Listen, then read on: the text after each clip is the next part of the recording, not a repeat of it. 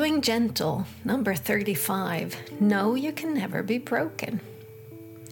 Deep within you, there is a light, a core. That is you with a capital Y. This light can only shine, and it always does. However, as we grow up, we put on layer upon layer on top of this light, sometimes to the extent that the light cannot pass through all the layers, and you forget about it.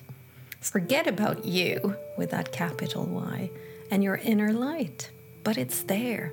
Always and already it is there.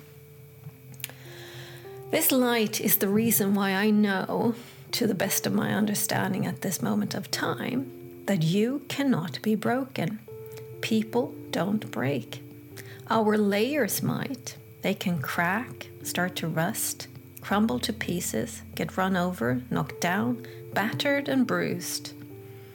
And because these layers are so prevalent, both our own and on those around us, we get fooled into thinking that it's us who are cracked, knocked down, battered and bruised.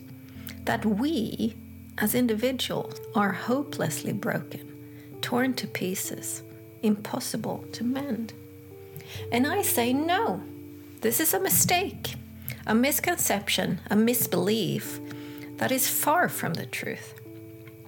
The truth that you cannot ever be broken, because you rest deep within, in that eternal light, the light that can only shine and which cannot be broken, cannot be bruised, battered, knocked down.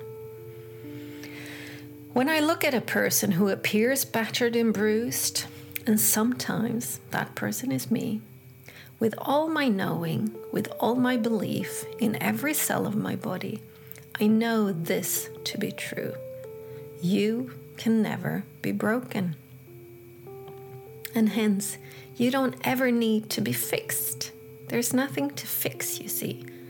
You just need to see you, to find you within, hidden beneath those layers. Start to get acquainted with yourself and the shining light that you are again.